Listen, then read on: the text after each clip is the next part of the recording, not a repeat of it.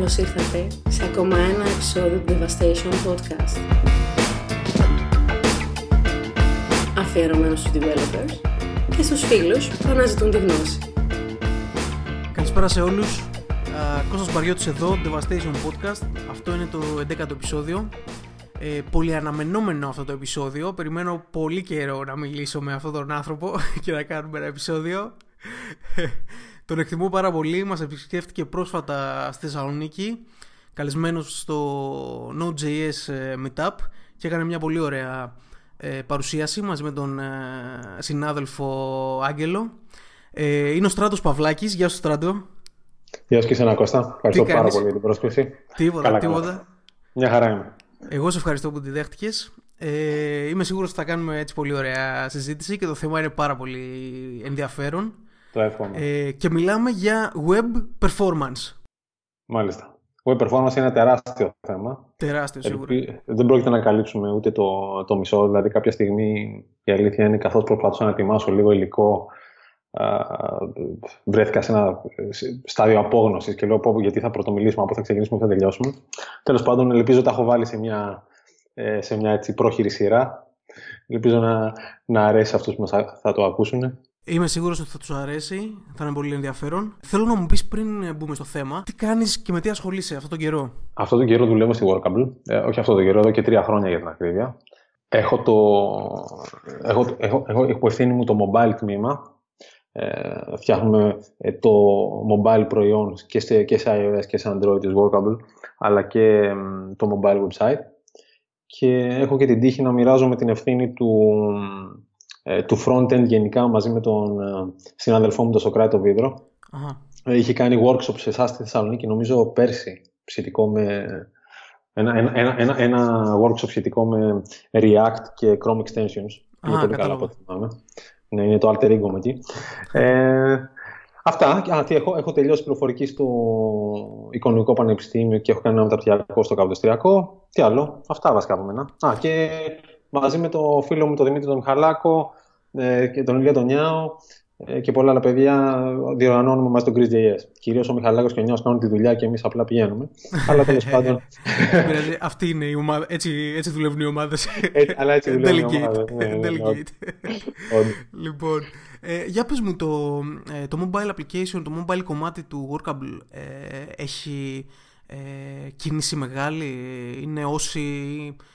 Είναι του desktop, το δουλεύουν από το κινητό το προϊόν οι πελάτες. Έχει κίνηση και έχουμε και πολύ θετικό feedback, αλλά κοίτα να δεις. Αν με ρωτούσες εμένα, εγώ θα ήθελα να έχει δεκαπλάσια κίνηση με αυτή που έχει. Αλλά δυστυχώς είναι η μορφή του προϊόντος τέτοια, ξέρεις. Hiring, HR κτλ. Ο κόσμος από τη φύση του είναι ένα προϊόν που δεν το χρησιμοποιεί τόσο πολύ εκτός γραφείου. Επομένως, αυτή τη στιγμή μόνο και μόνο με τα νούμερα που πετυχαίνουμε, τα οποία είναι, ξέρεις, οι μισοί χρήστες που χρησιμοποιούν στο desktop, που χρησιμοποιούν και στο mobile, είναι υπέροχα για μας. Καταλάβες, δεν έχουμε την ψευδαίσθηση ότι μπορούμε να χτυπήσουμε πολύ μεγαλύτερα νούμερα. Αλλά κάνουμε το καλύτερο δυνατό. Τέλεια, τέλεια. Αν το χρησιμοποιήσεις, περιμένω feedback. Οπωσδήποτε. Λοιπόν, web performance λοιπόν. Θέλεις να μας πεις τι ακριβώς εννοούμε όταν λέμε web performance, για ποιο λόγο να μας απασχολεί αυτό το θέμα. Κοίτα να δεις, υπάρχουν πάρα πολλοί λόγοι να μας απασχολήσει. Στο industry μας πλέον θεωρείται δεδομένο ότι όταν το software πηγαίνει γρηγορότερα, faster, σημαίνει ότι έχεις καλύτερο user engagement, έχεις καλύτερο user retention και έχεις και καλύτερα conversions, εντάξει, σε όλο το pipeline του προϊόντος σου. Ακόμα και να μην πουλάς κάτι, αλλά να έχεις ένα open source project, το να έχεις το documentation του να φορτώνει γρήγορα, έχει αποδειχθεί ότι θα επιφέρει μεγαλύτερο adoption. Και ένας ακόμα λόγος είναι ότι πλέον πιστεύω ότι οι χρήστες είναι κακομαθημένοι, καλομαθημένοι. Ναι, καλομαθημένοι από τους μεγάλους software providers, βλέπε Google, βλέπε Amazon κτλ, οι οποίοι δίνουν τεράστια βαρύτητα στην ταχύτητα και it is to be expected πλέον. Ναι, ανεβάζοντας και τον πύχη συνέχεια, Ακριβώς όπως είπες, καλομαθαίνουν οι τέτοιοι.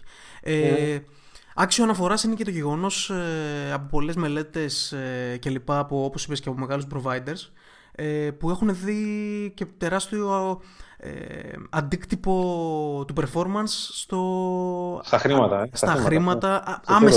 Άμεσο δηλαδή αντίκτυπο στο income, στο revenue. Τα περισσότερα παραδείγματα τα οποία είναι εύκολο να δει κάποιος είναι στο e-commerce. Εντάξει, mm-hmm. εκεί είναι τόσο προφανής η σχέση ταχύτητας και revenue, που σου λέει η Amazon ότι κάθε 100 μιλισεκόν ήταν 1% του τζίρου. Ένα άλλο παράδειγμα είναι ότι η Huawei και η Hibernia ρίξαν μια καινούργια οπτική στον Ατλαντικό, 3.000 μίλια σε μήκος, για να σώσουν 5 μιλισεκόντ στους traders μεταξύ Λονδίνου και Νέας Υόρκης. Το οποίο, αν κάνεις τη διαίρεση, βγαίνει, ξέρω εγώ, 80 εκατομμύρια per millisecond. Okay. So, για κάποια ένταση είναι πολύ σημαντικό. Πολύ σημαντικό, βέβαια. Είμαι σίγουρος ότι και με μια γρήγορη αναζήτηση όποιος ενδιαφερόμενος θα μπορεί να βρει περισσότερα πράγματα για αυτό το θέμα. Εν πάση περιπτώσει, λοιπόν, ας πούμε ότι θέλουμε να κάνουμε κι εμείς μια βουτιά στο δικό μας application, mm-hmm. Και θέλουμε να δούμε τι κάνουμε με το performance, πού βρισκόμαστε και πώς να το κάνουμε mm-hmm. optimize. Πώς θα προτείνεις να ξεκινήσουμε, πώς ξεκινάει κάποιος? Καταρχήν, το μόνο εύκολο είναι να ορίσει κάποιος στο web αυτή τη στιγμή τι είναι γρήγορο, γιατί πρέπει να έχεις και ένα βασικό ορισμό τι είναι γρήγορο, τι είναι αργό. Εδώ πέρα υπάρχουν πάρα πολλές UX μελέτες οι οποίες έχουν καταλήξει πάνω κάτω στο ίδιο πράγμα, ότι το όριο των 100 μιλισεκόντ είναι αυτό το οποίο σου λέει ότι οτιδήποτε παίρνει μέχρι 100 μιλισεκόντ μοιάζει σαν εντελώς φυσικό στο χρήστη, ότι είναι άμεση απόκριση στο action του. 100 μιλισεκόντ. Οτιδήποτε φτάνει στο 1 σεκόντ, μεταξύ 100 μιλισεκόντ και 1 σεκόντ, γίνεται αντιληπτή μια μικρή καθυστέρηση από το χρήστη, αλλά δεν τον. Το οποίο μπορεί να είναι κάποιες φορές λίγο ενοχλητικό, αλλά τουλάχιστον το θεωρεί σαν φυσιολογική συνέχεια, το θεωρεί φυσιολογική ροή της δουλειάς του. Mm-hmm. Οτιδήποτε υπερβαίνει το δευτερόλεπτο είναι πλέον σημαντική καθυστέρηση, και φτάνοντας στο όριο των 10 δευτερολέπτων, πρέπει κάποιος να είναι σίγουρος ότι μετά τα 10 δευτερόλεπτα έχει χάσει μάλλον το χρήστη, τουλάχιστον από το task το οποίο ήταν εκτελέσει. Και αυτό, ξέρεις, πρέπει να το έχουμε υπόψη μας, είναι πάνω κάτω σαν μια σταθερά. Mm-hmm. Που να σας οδηγεί. Από εκεί πέρα, έχοντας ορισμό του τι είναι γρήγορο, στο web έχουμε τρία βασικά δομικά στοιχεία στα οποία πρέπει να αντιμετωπίσουμε το performance, και πρέπει να το κάνουμε και στα τρία αν θέλουμε να έχουμε δυνατό performance, και αυτά δεν είναι άλλα από το server, ο οποίος είναι ο producer του content, το δίκτυο ο οποίος είναι ο μεταφορέας, transporter, και ο browser ο οποίος είναι consumer. Επομένως, έχεις αυτά τα τρία στοιχεία, τα τρία components, τα οποία πρέπει να κοιτάξεις το performance και στα τρία. Και αν αποτύχεις σε κάποιο από αυτά, σίγουρα δεν θα έχεις καλό performance. Και το καθένα είναι, πιστεύω ότι μπορούμε να αναλύσουμε σήμερα το καθένα ξεχωριστά. Τέλεια. Ας ξεκινήσουμε έτσι, λοιπόν.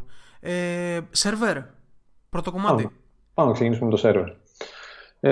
Αυτός που παράγει το περιεχόμενο, όπως. Όντως, ναι. Αν ο σερβερ σου κάνει 10 δευτερόλεπτα να παράξει το response, μετά τι να συζητάμε για. Ακριβώς. για performance στον browser, είναι άκυρο. Servers. Είναι ίσως το πιο πολύπλοκο κομμάτι, ιδιαίτερα και το πιο δύσκολο να ξέρεις εκ των προτέρων να σχεδιάσεις καινούριο software. Αλλά απ' την άλλη, το performance είναι ένα ongoing process.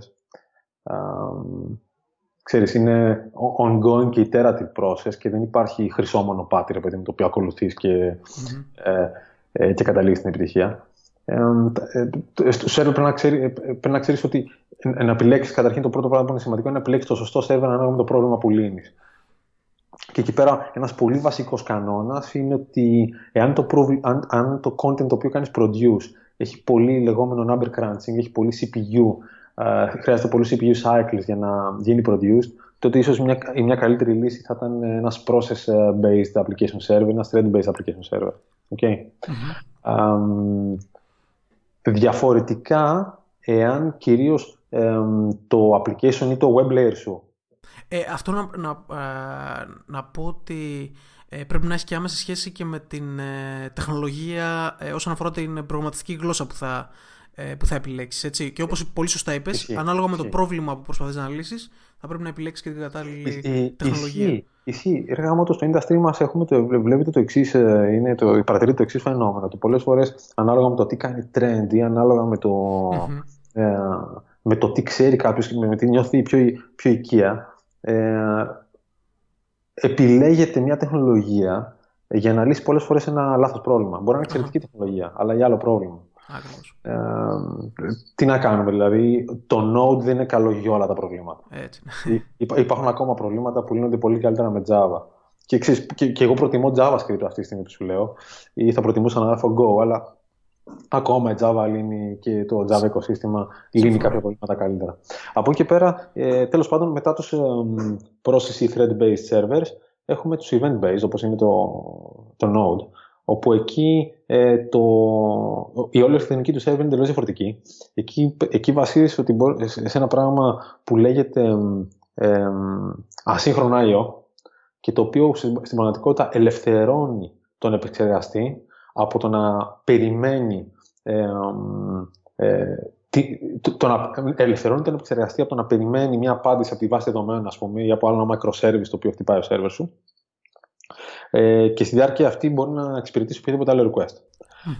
Και γίνεται interrupt όταν η database, το network απαντήσει και συνθέτει πίσω το response. Επομένως, εκεί όταν έχεις λίγο number crunching και πολύ delegation σε άλλα services, το event-based είναι ίσως η καλύτερη λύση. Από τη στιγμή που έχει επιλεγεί ένας event-based server και ξαφνικά παρουσιαστεί κάποιο πρόβλημα το οποίο έχει αρκετό number crunching, τότε η καλύτερη λύση, κατά τη γνώμη μου, είναι κάποιο είδους background job, κάποιο είδους microservice ή ακόμα και η νέα μόδα, τα functions as a service που βλέπουμε, ξέρεις, με τη μορφή όπως έχουν πάρει στην Amazon, ας πούμε, τα Amazon Lambda functions, Azure functions. Ή αλλιώς serverless, όπως τα λένε. Ναι, μπήκουν στη γενικότερη serverless αρχιτεκτονική, η οποία και αυτή είχε αρχίσει και κερδίζει έδαφος τελευταία. Είναι το next level του PaaS, του Platform as a Service, είναι ακριβώς το επόμενο επίπεδο. Του να μην κάνεις maintain πλέον τίποτα, ας πούμε, να έχεις ένα function μόνο να κάνεις. Ισχύει. Εγώ προσωπικά, και είναι καθαρά προσωπική επιλογή, δεν θα το επέλεγα σαν αποκλειστικό backend αυτή τη στιγμή. Δηλαδή να έλεγα ότι δεν έχω καθόλου server και έχω ένα frontend και μόνο functions, ξέρω εγώ, στην Google αυτή τη στιγμή. Νιώθω ακόμα ότι θα ήμουν λίγο πιο μπροστά από το curve από όσο θα ήθελα. Όσον αφορά τον έλεγχο που έχεις στο μηχάνημά με αυτήν την λογική ή και σε performance επίπεδο. Κοίτα να δεις, όχι, το performance θεωρείται πολύ καλό. Είναι πολύ καλό, έτσι. Αρκεί να έχεις κίνηση, να φροντίσεις ή να τα κρατάς τα functions αυτά. Έχουν performance cost όταν είναι cold. Δηλαδή όταν έχει η ώρα να κληθεί κάποιο τέτοιο function, μπορεί ξαφνικά να σου εκτοξεύσει το response από τα 150 μιλισεκόν στα 500. Αλλά γενικά όσο έχεις κίνηση ή άμα φροντίσεις εσύ να κρατάς warm τα function σου με το ανάλογο κόστος πάντα, δεν έχεις πρόβλημα performance. Και μάλιστα είναι η φτηνότερη λύση που κάνει horizontal scale αυτή τη στιγμή. Το λέω από την άποψη ότι αρχιτεκτονικά μου φαίνεται πολύ νεοτριστικό. Δεν το έχω δοκιμάσει ακόμα για κάτι άλλο παρά background job, ας πούμε, για να κάνω process κάποιο image, να το κόψω, ας πούμε, σε thumbnails ή να κάνω post-process κάποια textual data. Καταλάβες. Εγώ θεωρώ ότι είναι ιδανικό για αυτή τη δουλειά ακόμα. Μπροστά, ας πούμε, ένας event-based server και πίσω ασύγχρονα tasks σε μια serverless αρχιτεκτονική. Τι άλλο. Ένα τελευταίο πράγμα που ίσως αξίζει να πούμε στους servers είναι ότι δεν ξέρω πώς έχουν δει το site jamstack.org, το οποίο παρουσιάζει μια αρχιτεκτονική που λέγεται split architecture. Νομίζω κάπου πρόσφατα το πήρε το μάτι μου. Κάπου σε Hacker News κάπου κυκλοφορούσε. Έχει αρχίσει και κερδίζει και αυτό έδαφος. Δεν πιστεύω ότι είναι προφανώς και αυτό η καλύτερη λύση για όλα τα software προϊόντα, αλλά αξίζει κάποιος να την έχει υπόψη του. ίσως το πιο δύσκολο κομμάτι στο, όταν χτίζεις ένα προϊόν από την αρχή και θες να καταλήξεις τα system requirements για το server σου, είναι το να επιλέξεις τη βασική σου αρχιτεκτονική, γιατί έχουν όλες τα υπέρ και τα κατά τους. Εδώ στο split architecture είναι αρκετά opinionated η κατάσταση. Σου λένε ότι, ναι, όπως τα περισσότερα τελευταία. Σου λένε τέλος πάντων ότι ξέχασε ότι ξέρεις. Όλος ο δυναμικός προγραμματισμός γίνεται αποκλειστικά στο client. Εντάξει, με JavaScript. Το server side σου είναι αποκλειστικά ένα abstracted σε ένα API, το οποίο κάνεις access over HTTP και JavaScript πάλι. Και ό,τι markup θεωρείς εσύ ότι μπορείς να έχεις έτοιμο, το ξέρεις και των προτέρων, πρέπει να είναι έτοιμο και pre-built κατά τη διάρκεια του deploy. Εντάξει, deploy time δηλαδή το markup γίνεται build. Εδώ πέρα ποιο είναι το βασικό κέρδος? Ένα είναι το βασικό κέρδος. Ότι όλο αυτό το πράγμα, όλο αυτό το static resource μπορείς να το δώσεις σε CDNs, όπως είναι Akamai, Fastly, εντάξει. Και να έχεις κάτι που θα δούμε λίγο παρακάτω, να έχεις edge cast σου όλο το content σου, εντάξει. Mm-hmm. Αυτό για προϊόντα, να σου πω τώρα, αυτό για ένα blog είναι φανταστικό που δεν αλλάζει τόσο συχνά το content του και δεν είναι τόσο δυναμικό, δηλαδή είναι ένα blog post πάνω κάτω φαίνεται το ίδιο σε όλους. Mm-hmm. Εντάξει. Για ένα προϊόν σαν το Medium, ας πούμε, αυτό μου ακούγεται με μια ιδανική αρχιτεκτονική. Mm-hmm. Οπότε λέμε από το κλασικό μοντέλο του WordPress, ας πούμε, που έχουμε μάθει, το οποίο κάθε φορά που χτυπάς, ξέρω εγώ, το WordPress.com πάει στη βάση, παίρνει το blog που ζήτησες, τα comments, τα φέρνει, ξέρω εγώ, και στα σερβίρι. Λέμε να τα έχουμε κασαρισμένα. Pre-built και cast σε πολλά επίπεδα. Και αυτό, όπως θα δούμε παρακάτω, το να έχεις όλο σου το content πάνω σε ένα CDN, επειδή δεν υπάρχει, τα CDNs είναι οι εταιρείες οι οποίες ασχολούνται όλη την ώρα με το web performance. Η αλήθεια είναι ότι δεν υπάρχει κάποιος τρόπο, δεν νικέται αυτό το performance. Mm-hmm. Στην πραγματικότητα, εντάξει. Αλλά δεν νομίζω ότι κάνει για τα πάντα. Δηλαδή, εγώ δεν μπορώ να σκεφτώ αυτή τη στιγμή έναν πολύ ικανοποιητικό τρόπο να δομήσεις μια κονσόλα διαχείρισης ενός προϊόντος. Σίγουρα. Δεν βρίσκω δηλαδή ιδιαίτερο λόγο και ιδιαίτερο κέρδος, καταλαβαίνω. Μάλλον για κάτι πιο static, πιο αρέα, έτσι, updated content. Αλλά για ένα marketing site, για ένα landing page, για ένα campaign φαίνεται φανταστική. Το τέλειο. Και όμως μπορεί να είναι μέρος όμως του software σου. Μπορεί το sign-in σου ή το sign-up σου, οι φόρμες σου, να είναι hosted σε μια τέτοια λύση. Σε μια microservices αρχιτεκτονική, ας πούμε, να έχεις κομμάτια της αρχιτεκτονικής σε τέτοιο. Μπράβο. Ναι, πολύ ωραίο, πολύ ωραίο. Πολύ ωραίο. Οπωσδήποτε θα το δω περισσότερο. Αυτά είχα από τους servers να πω. Από εκεί πέρα, μια τελευταία συμβουλή, έτσι, on top of my head, είναι το ότι όσο πιο νωρίς αντιμετωπίσουμε το κομμάτι του caching στο server, και δεν μιλάω για HTTP caching, ενώ ας πούμε να κασάρουμε queries, database queries, να κασάρουμε partial render πράγματα, να κάνουμε server-side rendering, όσο πιο νωρίς θα κάνουμε αυτά τα πράγματα και τα αντιμετωπίσουμε, τόσο πιο εύκολο θα είναι στην πορεία. Όταν ένα προϊόν μεγαλώσει πάρα πολύ και ξαφνικά θέλεις να εισάγεις caching, είναι close to impossible, ναι. Mm-hmm. Yeah.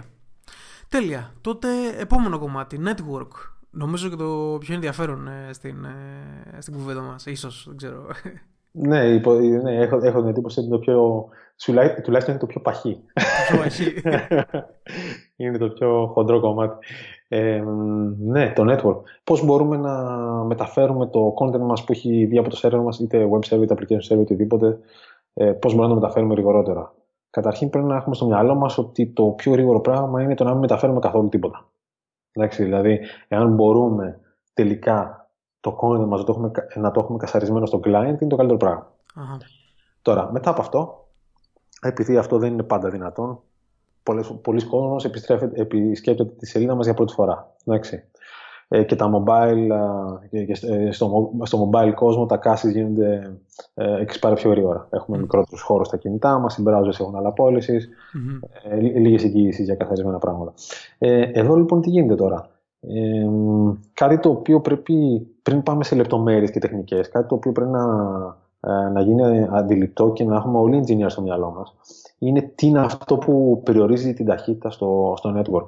Και αυτό δεν είναι το bandwidth. Το web performance, για το web μιλάω πάντα, όχι για το streaming video ας πούμε. Το web performance είναι άρρηκτα συνδεδεμένο με το latency του δικτύου. Και εκεί πέρα έχουμε η φύση ίδια μας έχει περιορισμούς. Έτσι. Ξεκινάμε από την ταχύτητα του φωτός, η οποία σου λέει ότι τέλος πάντων δεν είναι και η ίδια μεταξύ στο κενό και, και στην οπτική ίνα. Και σου λέει ότι η απόσταση Νέα Υόρκη-Λονδίνο, ξέρω εγώ, το να τη διασχίσει το φως μέσα από την οπτική ίνα υπόγεια τον Ατλαντικό, του παίρνει περίπου 28 μιλισεκόν. Επομένως ένα round trip διαρκεί 56 μιλισεκόν. Αυτό δεν γίνεται γρηγορότερο αυτή τη στιγμή. Εντάξει, δεν γίνεται γρηγορότερο. Είπαμε ότι η Huawei εξόδεψε 400 εκατομμύρια για να γλιτώσει 5 μιλισεκόν, περνώντας ένα άλλο καλώδιο τέλος πάντων. Okay. Αλλά από ό,τι καταλαβαίνεις δεν μπορείς να σώσεις πολλά πράγματα. Και δεν μπορεί και ο καθένας μας να σκάβει τον Ατλαντικό για να περνάει καλώδια. Όντως, ναι. Υπάρχουν φτηνότεροι τρόποι τέλος πάντων να σώσεις latency. Αλλά τώρα χτίζοντας πάνω σε αυτό, πρέπει να σκεφτούμε το HTTP, το πρωτόκολλο του web, πάνω σε τι πατάει. Έτσι. Και πατάει πάνω στο DNS, πατάει πάνω στο TCP και στις περιπτώσεις των περιπτώσεων πατάει και, γιατί θέλουμε να σερβίρουμε securely τα sites μας, πατάει και πάνω στο TLS. Ωραία, επομένως έχεις από κάτω σου 3 πρωτόκολλα, μέτρα τα round trips, αν θες να κάνεις DNS resolving. Στην καλύτερη περίπτωση είναι ένα round trip. TCP. Όσοι θυμούνται το πανεπιστήμιο έχει το 3-way handshake, το οποίο είναι 2 round trips. TLS, άλλα 2. Οπότε ξαφνικά αυτό το 56 μιλισεκόντα, αν το προσθέσεις, εύκολα φτάνεις στα 400 και χωρίς να βάλεις μέσα κανένα κακό σενάριο. Έτσι. Είναι το happy path σου. Άρα ξεκινάμε από τα 400 μιλισεκόντα και μετά. Τώρα θα μου πεις, αυτό είναι έτσι παγιωμένο? Όχι, υπάρχουν βελτιώσεις. Υπάρχει κάτι το οποίο λέγεται TCP fast open. Το οποίο σε αφήνει με το δεύτερο πακέτο, είναι το ACK, SYN και SYNACK. Με το δεύτερο πακέτο, το SYN package, να έχεις να στείλεις δεδομένα. Έχεις τώρα το έλεγα προχθές, η Cloudflare ανακοίνωσε ότι έβαλε ένα extension στο TLS 1.3, το οποίο λέγεται Zero Round Trip Time Resumption, το οποίο τι κάνει? Αυξάνει δραματικά την ταχύτητα σε resume TLS connections. Επομένως, λέει ότι αν εσύ επισκέφτεσαι συχνά, ας πούμε, άθρα στο Medium, θα το κάνω πιο γρήγορο για σένα. Το TLS. Θα το μειώσω στο ένα round trip. Όλα αυτά για να τα πετύχεις τώρα όμως, εάν δεν έχεις systems ομάδα στο software team σου, το καλύτερο που μπορείς να κάνεις είναι να είσαι στο cloud και μάλιστα να είσαι σε πλατφόρμα as a service, για να είμαι ειλικρινής.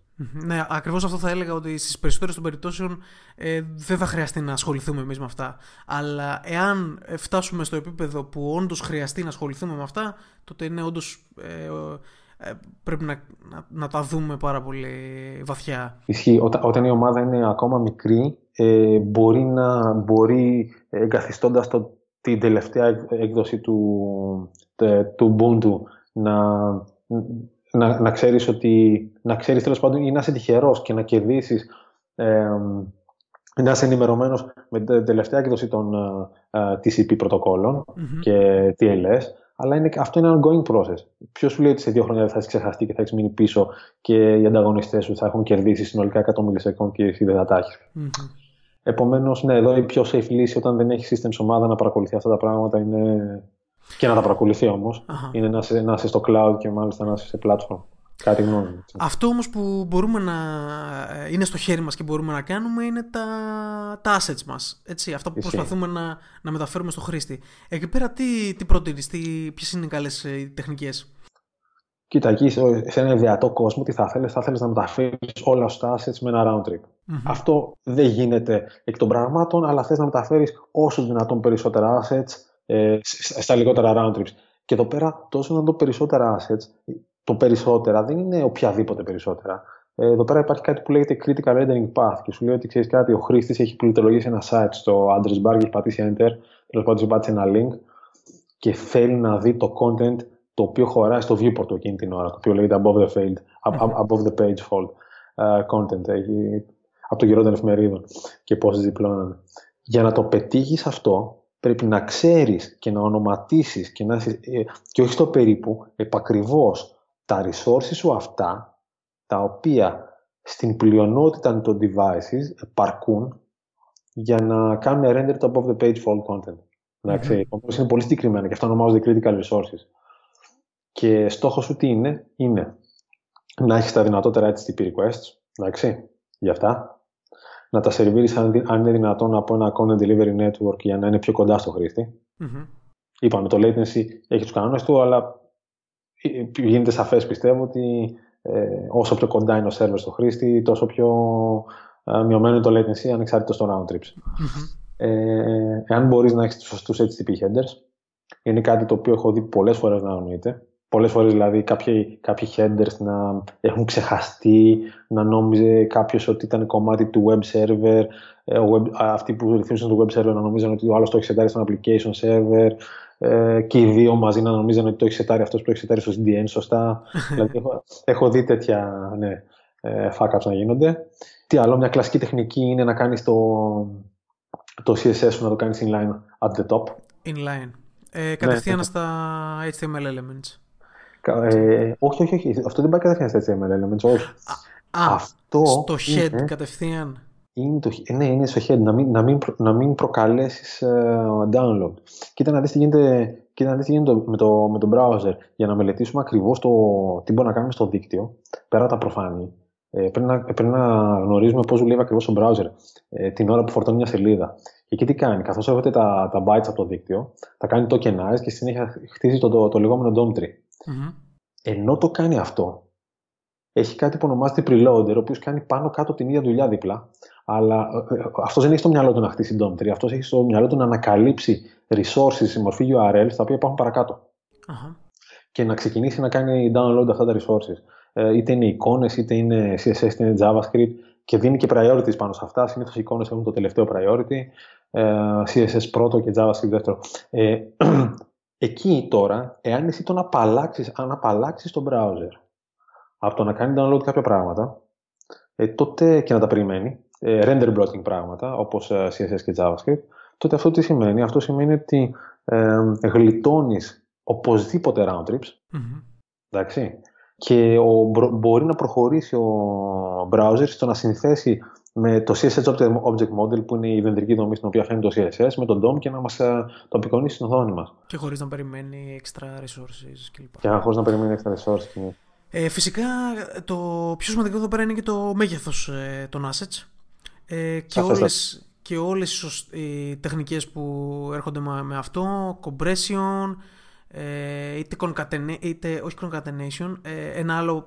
Ναι, concatenation, minification. Minification, concatenation, ναι, ότι white space, tabs και τα λοιπά να φύγουν. Επίσης ένα πολύ ωραίο.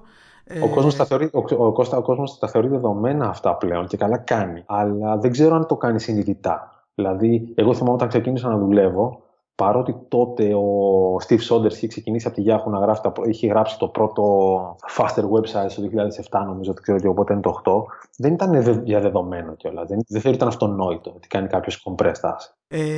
Web fonts, images, επίσης assets που χρησιμοποιεί κάθε website. Και JavaScript και web fonts και images. JavaScript, κάτι μπορούμε να κάνουμε εύκολα πλέον με τα διάφορα build tools που έχουμε να κάνουμε το λεγόμενο code splitting και επομένως δεν χρειάζεται να φέρουμε όλη τη JavaScript μαζί. Mm-hmm. Το Webpack και το Browserify μαζί και το... μου διαφεύγει τώρα. Τέλος πάντων, τα περισσότερα build tools μας δίνουν τη δυνατότητα να σπάσουμε τη JavaScript μας σε πολλά modules και εμείς να φέρουμε αποκλειστικά αυτό που χρειάζεται για τη σελίδα μας εκείνη την ώρα. Το οποίο μπορεί να χρησιμοποιηθεί και στο CSS αυτό, έτσι.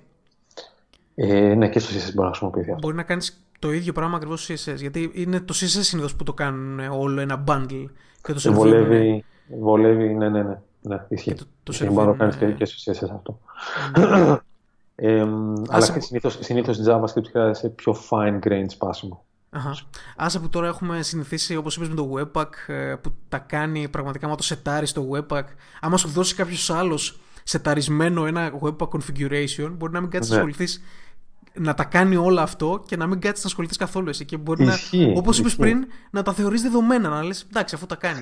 Ξέρεις κάτι, εκείνη το κόλπορες, ότι αν το performance δεν είναι priority, και ξέρεις, όταν λέμε priority, μιλάμε η priority, αν τα πάντα είναι priority, τίποτα δεν είναι priority.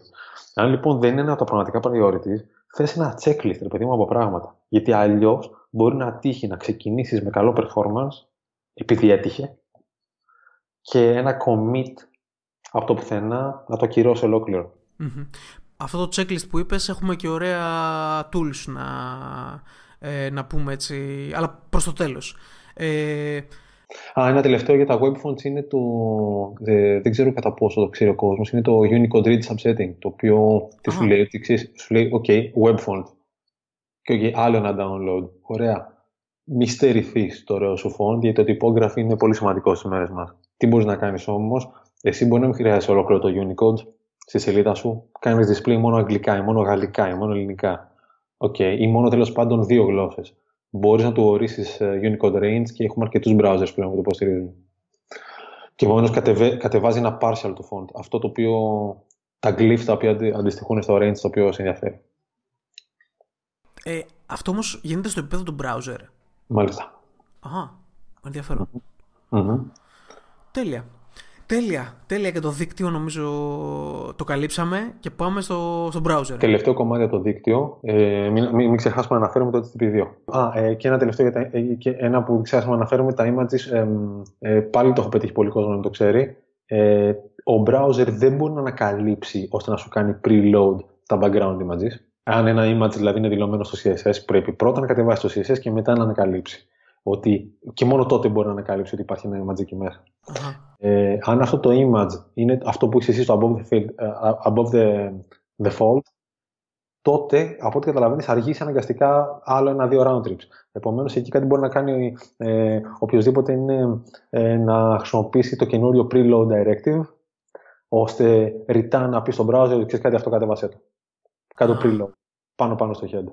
Είναι ένα καλό κόλπο. Ναι. HTTP2, φίλε μου. Λοιπόν, εδώ πέρα, αν κάτι πρέπει να κρατήσουμε από το HTTP2, είναι το γεγονός ότι μπορεί πλέον να κάνει, επιτρέπει πλέον interleaved request και responses, το οποίο σημαίνει ότι από το ίδιο TCP connection μπορούμε να ζητήσουμε πολλά πράγματα μαζί και να τα πάρουμε με την σειρά με την οποία είναι αυτά, με τη σειρά με την οποία είναι έτοιμα. Επομένως, μπορεί να στήσεις τρία πράγματα, ο server να μπορεί να σου δώσει το τρίτο πρώτο, μπορείς να αρχίσεις να παίρνεις το τρίτο πρώτο και μάλιστα να το παίρνεις πραγματικά interlead. Αν έχει κάποια στιγμή και το δεύτερο, παρότι δεν έχει τελειώσει να σου στέλνει το τρίτο, να αρχίσει να σου στέλνει και κομμάτια από το δεύτερο. Uh-huh. Αυτό με τη μορφή με την οποία τα περισσότερα sites είναι χτισμένα αυτή τη στιγμή δεν δείχνει μετρήσιμα να έχει τεράστια ωφέλη. Έχει, αλλά όχι τεράστια. Είχαμε και μια ωραία παρουσίαση από τον Andy Davis σε ένα προηγούμενο Chris.js σχετικά με αυτό. Αλλά το ακόμα μεγαλύτερο κέρδος του HTTP2 είναι το server push, το οποίο συνδυασμένο με ένα καλό CDN ή αλλιώς πρέπει να. Συνήθως τα platforms and services δεν έχουν τίποτα τέτοιο ακόμα. Είναι πολύ νωρίς. Ή αλλιώς αν κάνουμε εμείς host το δικό μας server, ξέρεις, στην Amazon κτλ. Στο DigitalOcean ή οπουδήποτε, μπορούμε να εκμεταλλευτούμε το χρόνο τον οποίο παίρνει ο server να κάνει produce το content, το δυναμικό content της σελίδας μας, εντάξει, την ώρα που φτιάχνει την HTML κάνοντας query στην database, εντάξει, και να εκμεταλλευτούμε αυτό τον κενό χρόνο στον οποίο δεν στέλνουμε τίποτα στο client και να πούμε ότι ξέρεις κάτι, εγώ ξέρω ότι όταν θα σου στείλω αυτό το content θα χρειαστείς μετά αυτό το CSS και αυτή τη JavaScript, το ξέρω. Επομένως, στο λέω από πριν. Αχα. Και εκεί έχεις να εκμεταλλεύσεις ένα κενό χρόνο ο οποίος μπορεί να είναι της τάξης των 200-300 μιλισεκόντ. Mm-hmm. Είναι δηλαδή πολύ, πολύ μεγάλο κέρδος της HTTP2 και ίσως είναι το πράγμα που μπορούμε να εκμεταλλευτούμε πριν από οτιδήποτε άλλο. Παρ' όλα αυτά ακόμα δεν μπαίνουμε full να κάνουμε optimizations για HTTP2. Είμαστε ακόμα, κρατάμε την πορεία όπως την ξέρουμε τώρα και σιγά σιγά βλέπουμε πώς πηγαίνουν τα πράγματα, έτσι. Εγώ το πρώτο πράγμα που θα έκανα adopt είναι το server push. Αυτό είναι το πρώτο πράγμα που θα έκανα adopt. Ναι. Αυτά και από το δίκτυο, εντάξει, είναι τεράστιο το θέμα. Μα θέλουμε να κάνουμε άλλες δύο εκπομπές. Άλλες τέσσερις, άμα δεν τις κάνουμε πιο σύντομες και πιο πολλές. Πραγματικά. Άλλες τέσσερις. Ναι, κάτι που να μην έγινε αντιληπτό εδώ πέρα. όλη η καθυστέρηση που πάμε, που επιφέρουν τα πρωτόκολλα TCP, TLS κτλ. Ιδιαίτερα το TCP έχει επιφέρει την καθυστέρηση, επιφέρει μια πλέον καθυστέρηση γιατί έχει embedded στη λογική του κάτι που λέγεται slow start και αυτό γίνεται για να μην γίνεται flood, στο δίκτυο. Σου λέει ότι όλα τα TCP connections ανεξαρτήτως του bandwidth τους θα ξεκινήσουν να μεταφέρουν λίγα data και εφόσον το δίκτυο αντέχει, τα data αυτά θα αυξάνονται. Αυτό λέγεται slow start. Κάθε καινούριο TCP connection το οποίο ανοίγει ο browser περνάει από αυτή τη διαδικασία. Το HTTP2, επειδή μπορεί να χρησιμοποιήσει για πολλά assets το ίδιο connection, εκμεταλλεύεται, ενώ παλιότερα οι browsers όταν μιλάνε με HTTP1 ανοίγουν πολλαπλά connections. Αυτό τι σημαίνει? Ότι φτάνουμε πιο γρήγορα στο maximum της ταχύτητας και κατεβαίνουν συνολικά τα πράγματα πιο γρήγορα από ένα connection αντί από multiple. Αυτό είναι αρκετά ενδιαφέρον, δηλαδή. Ναι. Αυτό ίσως είναι και ένας από τους λόγους που αξίζει πολύ το split architecture, με την έννοια ότι έχεις τα πάντα στο CDN, τα πάντα πίσω από ένα domain, άρα με ένα TCP connection που αν κατεβάσεις όλο στο content. Browser λοιπόν, ο καταναλωτής. Πάμε στους καταναλωτές μας. Λοιπόν, ναι, browser. Αυτό που όσοι γράφουμε web δουλεύουμε όλη μέρα μέσα σε ένα browser. Είπαμε για το critical rendering path, νομίζω, όπως αναφέραμε και το above the fold. Ναι. Τι κάνουμε στο browser τώρα, έτσι? Τα περισσότερα πράγματα που κάνουμε στο browser είναι να παίζουμε με directives και το πώς έχουμε κάνει την αρχιτεκτονική της HTML μας προκειμένου να φορτώνουν τα πράγματα ταχύτερα από το δίκτυο. Αλλά αν εξαιρέσουμε το δίκτυο, η σελίδα μας, ωραία, πάει, φόρτωσε. Από εκεί και πέρα, ξέρεις, οι χρήστες κάνουν κλικ, κάνουν scroll, μπορούν να κάνουν resize το window κτλ. Υπάρχουν πολλά πράγματα τα οποία μπορούμε να συνεχίσουμε να κάνουμε, προκειμένου η σελίδα μας να συνεχίσει να αποκρίνεται ιδανικά κάτω από 100 μιλισεκόντες στα άξονα του χρήστη. Φυσικά αυτό έχει άμεση σχέση με τι δουλειές έχει να κάνει ο browser και πώς θα διαχειριστεί τις εντολές που του δώσαμε, εντός εισαγωγικών. Πλέον οι browsers είναι πάρα πολύ complicated engines. Είναι πολύ complicated engines και με καλή γνώση του μέσου όρου στο web, έτσι. Δηλαδή είναι η δουλειά που κάνουν. Πολλές φορές ξέρουν καλύτερα από εμάς. Ισχύει αυτό.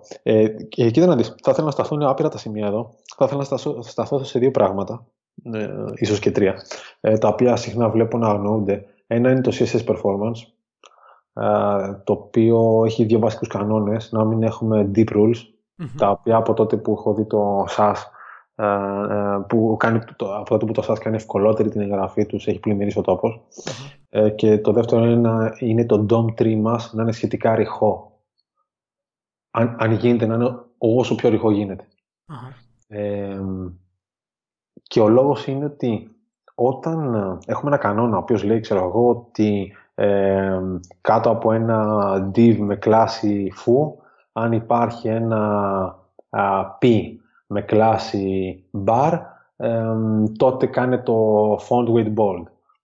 Όταν στη σύνθεση που λέγαμε του render tree πριν, που συνδυάζει ο browser το DOM tree με το CSS object model και προσπαθεί να βρει τις θα ζωγραφίσει στην οθόνη και πώς θα το ζωγραφίσει, εκεί λοιπόν έχει αυτόν τον κανόνα στα χέρια του και βλέπει ότι έχει ένα p element στο DOM και το p αυτό έχει την bar κλάση. Τέλεια. Αντί να πει ότι αυτός ο κανόνας κάνει, εκείνη την ώρα πρέπει να μπει στη διαδικασία να ανέβει, να διασύσει τον DOM tree προς τα πάνω, ψάχνοντας να δει εάν υπάρχει κάποιος ancestor με foo class. Για να δει τελικά αν θα κάνει απλά αυτός ο κανόνας ή όχι. Αυτό λοιπόν, βάλει λοιπόν κάτω τους κανόνες, πόσους κανόνες έχουμε στο CSS μας, οι οποίοι σου λένε ότι έχουν ένα arbitrary βαθμό από selectors μπροστά τους και ένα πολύ βαθύ DOM tree. Αυτό σημαίνει ότι οποτεδήποτε browser μπαίνεις διαδικασία να κάνει layout, αυτό θα του κοστίσει παραπάνω. Και αυτό είναι μια μόνιμη κατάσταση μετά. Είναι μια μόνιμη κατάσταση οτιδήποτε κάνουμε σε σελίδα μας. Δεν ξέρω αν έχει τώρα αυτό, ίσως σε διακόψω λίγο, αλλά όσον αφορά το deep tree, αυτό νομίζω συνδέεται άμεσα με το design, έτσι. Και μπορεί να ξεκινήσει ακόμα και το designer. Νομίζω είναι σε άλλο section τώρα αυτό. Δεν πρέπει να το αναφέρω εδώ. Ας το αφήσουμε για παρακάτω. Κοίτα να δεις. Νομίζω το έχω πει ξανά αυτό στην προσωπική μας συζήτηση. Νομίζω ότι οι designers με τους engineers στο web πρέπει να δουλεύουν δίπλα-δίπλα. Mm-hmm. Όταν οι designers κάνουν author, HTML και CSS. Mm-hmm. Τέλος πάντων, αυτός που κάνει author HTML με CSS, με αυτόν που κάνει author JavaScript, αυτός που κάνει author τα animations, με αυτός που κάνει, αποφασίζει για το γενικότερο style, πρέπει να δουλεύουν μαζί. Γιατί τελειώς δεν πετυχαίνει με performance. Εάν εγώ δεν έχω στο μυαλό μου ένα animation, το πώς θέλω να γίνει, το πώς θέλω να συμπεριφέρεται η σελίδα στο scroll, όταν γράφω το HTML, και απλά αυτό είναι ένα task που θα πάρει κάποιος άλλος ένα δεύτερο χρόνο, mm-hmm. και θα προσπαθήσει να κάνει αυτό να σχηματίσει αυτό το user experience πάνω σε ένα ήδη δομημένο markup, αυτό έχει, ξέρεις, δεν φτάνει μακριά. Μόνο χακές γίνονται εκεί πάνω. Εντάξει, πρέπει να είναι όλοι, ξέρεις, aligned για το τελικό user experience. Μιας που είπες για animations, για να γυρίσουμε πίσω. CSS animations... Ναι, υπάρχει ένας χρυσός κανόνας εδώ πέρα. Ότι γενικά τα CSS animations, αν πει κάποιος ότι γενικά τώρα τα CSS animations είναι πιο γρήγορα από τα JavaScript και τα animations, είναι ψέμα. Αχα. Είναι γενικότερα πιο γρήγορα από τα jQuery animations. Αυτή είναι η αλήθεια. Okay. Από εκεί πέρα, συγκεκριμένα CSS animations είναι unbeatable στο performance. Και αυτά ποια είναι αυτά τα οποία μπορούν να εκτελούνται στο GPU αντί για το CPU. Uh-huh. Και μάλιστα ουσιαστικά υπερπηδούν, παρακάμπτουν μάλλον διάφορα στάδια που κάνει ο browser για στο render cycle του. Επομένως, τι λέμε εδώ, ότι αν πειράζουμε το opacity, το rotation και το translate X or Y ενός element,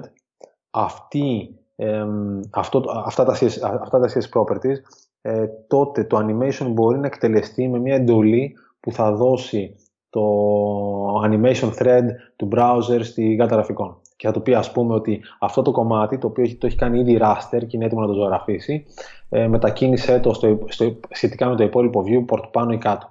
Και άρα εσύ θα το δεις πιο πάνω ή κάτω, ή θα το δεις, ξέρω εγώ, με χαμηλότερο opacity ή υψηλότερο opacity. Διαφορετικά, αν αυτό δεν το κάνεις μέσα στις animation, ο browser θα πρέπει να το περάσει από τα υπόλοιπα στάδια τα οποία κάνει mm-hmm.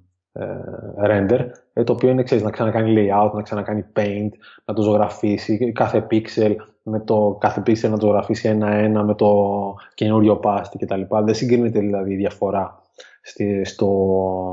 στο workload που έχει να κάνει.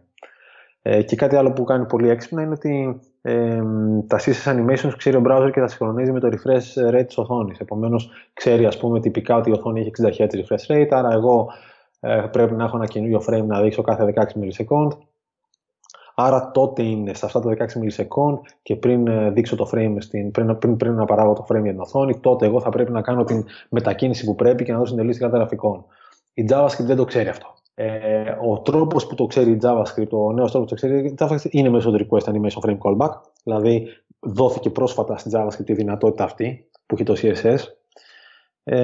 Επομένως, αν χρειαστεί να κάνουμε JavaScript animation, επειδή είναι τέλος πάντων τόσο πολύπλοκο που δεν μπορούμε να το κάνουμε με CSS, το request animation frame είναι the way to go. Επίσης,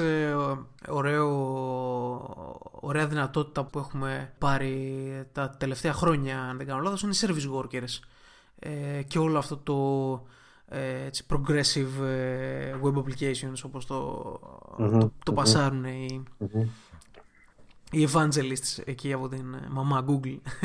Εγώ πιστεύω ότι είναι το next big thing αυτό. Next big thing. Ναι. Κοίτα, γενικότερα, όσο πιο πολύ κάνεις leverage στον browser cache, είτε αυτό είναι local storage, είτε session storage, είτε IndexedDB, ξέρω κτλ., τόσο πιο performant είσαι. Uh-huh. Και γενικά, εγώ είμαι και σαν άνθρωπος αρκετά relaxed εκεί. Δηλαδή, θεωρώ ότι και να δει μια φορά κάτι stale ο χρήστης, δεν πειράζει. Εάν είναι να έχω γενικότερα 99,9% πολύ καλύτερο performance. Είμαι αυτής της άποψης. Δεν λέω ότι κάνει αυτό για banking σύστημα, αλλά πιστεύω ότι, ότι κάνει για πολύ περισσότερα πράγματα από όσο το κάνουν. Uh-huh. Τώρα, πέρα από την gas, οι service workers έρχονται και αλλάζουν το παιχνίδι, γιατί σου λένε ότι, ξέρεις κάτι φίλε, σου βάζω ένα proxy στο browser του χρήστη υπό το δικό σου έλεγχο. Και εκεί είναι και η μεγάλη ευθύνη βέβαια. Αλλά εκεί μπορούμε να κάνουμε απίστευτα πράγματα. Για παράδειγμα, τι μπορούμε να κάνουμε. Μπορούμε, αν ο browser μας είναι Chrome, ας πούμε, εμείς να ζητάμε οι εικόνες που ζητάμε στο... Ό,τι εικόνα ζητάει ο browser και τη βρίσκει μέσα είτε σαν background image στο CSS, είτε τη βρίσκει μέσα στο HTML σαν image tag και είναι, ας πούμε, PNG. Ό,τι τέτοια εικόνα ζητάει, ο service worker να ξέρει ότι αν είμαστε σε Chrome, να αλλάζει το request και να ζητάει WebP, που είναι ο μόνος browser που το υποστηρίζει, αλλά είναι τέτοιο το share του στην αγορά που αξίζει τον κόπο. Ή μπορεί να φτιάξουμε ένα service worker ο οποίος κασάρει όλα τα images μιας σελίδας, τα avatar σε ένα forum, ξέρω εγώ, τα οποία πίστεψα μες στο τέλος θα είναι το μεγαλύτερο κομμάτι του payload, τα φέρνει πάντα από την cache και κάθε φορά που τους ζητούνται επικοινωνεί και με το server και ανανεώνει την cache. Άρα εσύ στη χειρότερη περίπτωση θα δεις μια φορά κάτι stale. Mm-hmm. Γενικότερα μπορεί να κάνεις οτιδήποτε θα μπορείς να κάνεις με ένα proxy στα χέρια του χρήστη υπό το δικό σου έλεγχο. Στη μεριά του χρήστη υπό το δικό σου έλεγχο. Είναι φοβερό εργαλείο. Ναι. Και όσοι έχουν, υπάρχει ένα YouTube βίντεο το οποίο είναι πολύ εντυπωσιακό. Είναι νομίζω του Jake Archibald στο περσινό Google I.O. στο οποίο σε Android έχει το ίδιο app φτιαγμένο σε native app και σε web app. Και σου λέει ότι άπαξ και ο Chrome είναι ανοιχτός, γιατί ξέρω εγώ λείπω σε οποιοδήποτε άλλο site, τουλάχιστον δηλαδή ότι δεν πρέπει να σηκωθεί εξ αρχής το process. Είναι warmed up ο Chrome. Mm-hmm. Τότε το έδειξε live ότι το web app version σηκώθηκε κάποια εκατοντάδες μιλισεκόντ πιο γρήγορα από το app. Και όλα αυτά χάρη στην τεχνολογία που κάνει enable service workers. Και έχουμε και adoption, έτσι. Δηλαδή είναι behind the flag στο Edge και στο Firefox και ο Safari είναι under consideration με όλες τις ενδείξεις να λένε ότι θα το κάνουν σε κάποιες από τις επόμενες εκδόσεις. Επομένως, σε 2 χρόνια, νομίζω, σε 1 χρόνο το πολύ πιστεύω θα είναι, ξέρει. Μπορούμε ήδη να αρχίσουμε να πειραματιζόμαστε και να παίζουμε και στον κώδικα μας το production, ας πούμε, και με ένα if, ξέρω εγώ, άμα υποστηρίζεται, καλώς. Αν δεν υποστηρίζεται, κάνε... Καταρχήν σου ανοίγουν και το κανάλι για push notification στο desktop, το οποίο... Σαν marketing εργαλείο, κατά τη γνώμη μου, είναι εκπληκτικό. Και μέχρι τώρα πολλές εταιρείες θέλανε apps, όχι επειδή δεν τους έκανε το web, αλλά μόνο τα apps τους επιτρέπαν να έχουν push notifications και να μπορούν να πουσάρουν content στους clients τους, στους customers τους. Ξαφνικά αυτή τη δυνατότητα δεν έχουμε από το web και υπάρχουν ενδείξεις, δεν θυμάμαι το use case τώρα, αλλά νομίζω ήταν η ασιατική αφρικάνικη εταιρεία είχε κάτι του στυλ 50% upselling με push notifications μέσα από service workers σε σχέση με τα emails που στέλνουν. Τα follow-up emails όταν άφηνες το καλάθι σου γεμάτο και έφευγες από το e-shop και σου στέλνουν μετά ένα follow-up mail και σου λέγε «Ξέρεις, έχεις ψωνίσει 2 μπλούζες και δεν έκανες check-out, μήπως να το κάνεις ριζό». Είδανε τέτοια διαφορά όταν άρχισαν να το επικοινωνούν αυτό μετά push notifications. Καλά, φαντάζομαι. Νομίζω ότι πλέον οτιδήποτε είναι καλύτερο από το email πλέον στις μέρες που ζούμε. Ισχύει. Τέλεια. Τι λες, το κλείνουμε και τον browser. Ναι. Τι. Το κλείσουμε. Δεν κλείνουμε τον browser, ναι. Αλλιώς θα σου λέω, θα πρέπει να κάνω τα πάντα για να με ξαναφωνάξεις, καταλάβες. Αρκεί να μην με κεράσεις φαγητό, γιατί δεν ξέρω αν έχεις πει τι έχεις κάνει. Είναι η πρώτη φορά που γεύτηκα κοντοσούλη μαζί με ταραμά. Δεν μπορώ να καταλάβω αυτά τα στερεότυπα. Για ποιο λόγο να μην ταιριάζει, δηλαδή, ο ταραμάς. Η πραγματική εντύπωση μου έκανε ένα πραγματικά που το έτρωγε ήδη, δηλαδή, και δεν είχε καμία εντύπωση. Δηλαδή, αυτό ήταν το κορυφαίο σκηνικό. Αυτό θυμάμαι, αυτό έχω κρατήσει.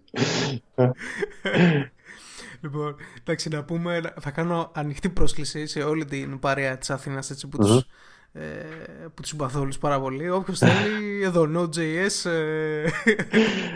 κάνουμε φαγητό. Ναι, έτσι. Να σας φιλέψουμε όποτε θέλετε στο επόμενο Node.js Meetup. Ευχαριστούμε πάρα πολύ. Λοιπόν, Πριν κλείσουμε τη συζήτηση, έχουμε αφήσει τα tools. Είπαμε να πούμε έτσι μερικά tools για το performance. Ναι. Για το measuring μάλλον. Κοίτα, καταρχήν τι μετράμε. Μετράμε το first meaningful paint, το οποίο είναι πότε το above the fold έχει στην πραγματικότητα κάνει paint. Εντάξει. Και το time to interactive, το οποίο είναι ένα βήμα μετά, ότι okay, γίναμε paint, βλέπει ο χρήστης αυτό που είναι να δει, πότε μπορεί να κάνει και interact μαζί του. Εντάξει. Να πατήσει κάτι στο μενού, να κάνει scroll κτλ. Αυτά τα δύο πράγματα πώς μπορούμε να τα μετρήσουμε. Υπάρχουν εργαλεία που μας τα δίνουν.